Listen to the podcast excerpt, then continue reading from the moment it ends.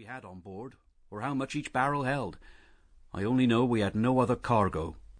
The name of the brig was the Good Intent. A queer name enough, you'll tell me, for a vessel laden with gunpowder and sent to help a revolution. And as far as this particular voyage was concerned, so it was. I mean that for a joke. I hope you will encourage me by laughing at it. The Good Intent was the craziest tub of a vessel I ever went to sea in, and the worst found in all respects.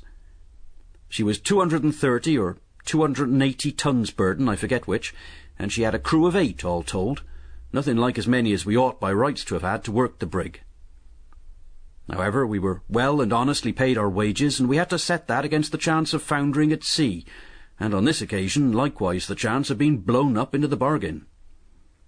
In consideration of the nature of our cargo, we were harassed with new regulations which we didn't at all like, relative to smoking our pipes and lighting our lanterns. And as usual in such cases, the captain who made the regulations preached what he didn't practice. Not a man of us was allowed to have a bit of a lighted candle in his hand when he went below, except the skipper, and he used his light when he turned in, or when he looked over his charts on the cabin table just as usual.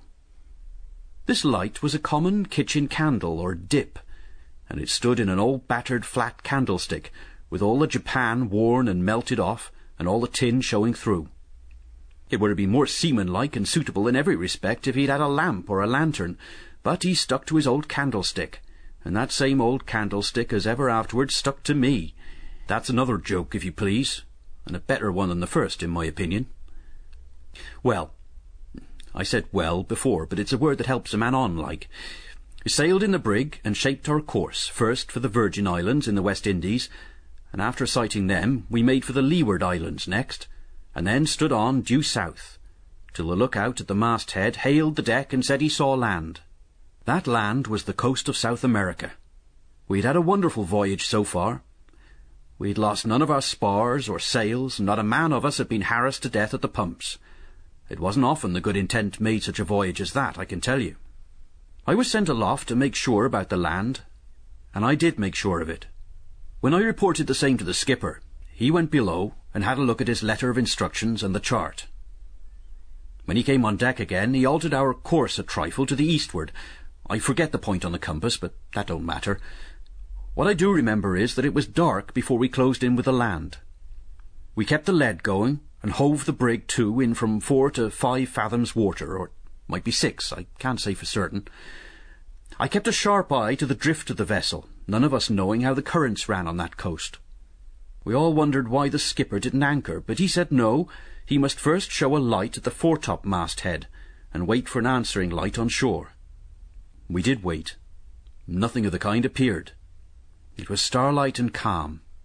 What little wind there was came in puffs off the land. I suppose we waited, drifting a little to the westward, as I made it out, best part of an hour before anything happened. And then, instead of seeing the light on shore, we saw a boat coming towards us, rowed by two men only. We hailed them, and they answered, Friends, and hailed us by our name. They came on board. One of them was an Irishman, and the other was a coffee-coloured native pilot who jabbered a little English. The Irishman handed a note to our skipper, who showed it to me. It informed us that the part of the coast we were off was not over safe for discharging our cargo, seeing that spies of the enemy, that is to say, of the old government, had been taken and shot in the neighbourhood the day before. We might trust the brig to the native pilot, and he had his instructions to take us to another part of the coast. The note was signed by the proper parties, so we let the Irishman go back alone in the boat, and allowed the pilot to exercise his lawful authority over the brig.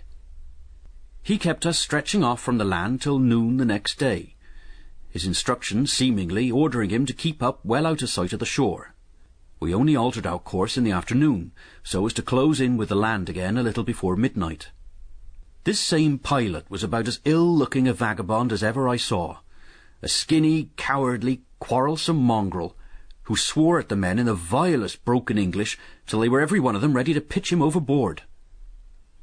The skipper kept them quiet, and I kept them quiet. For the pilot being given us by our instructions, we were bound to make the best of him. Near nightfall, however, with the best will in the world to avoid it, I was unlucky enough to quarrel with him.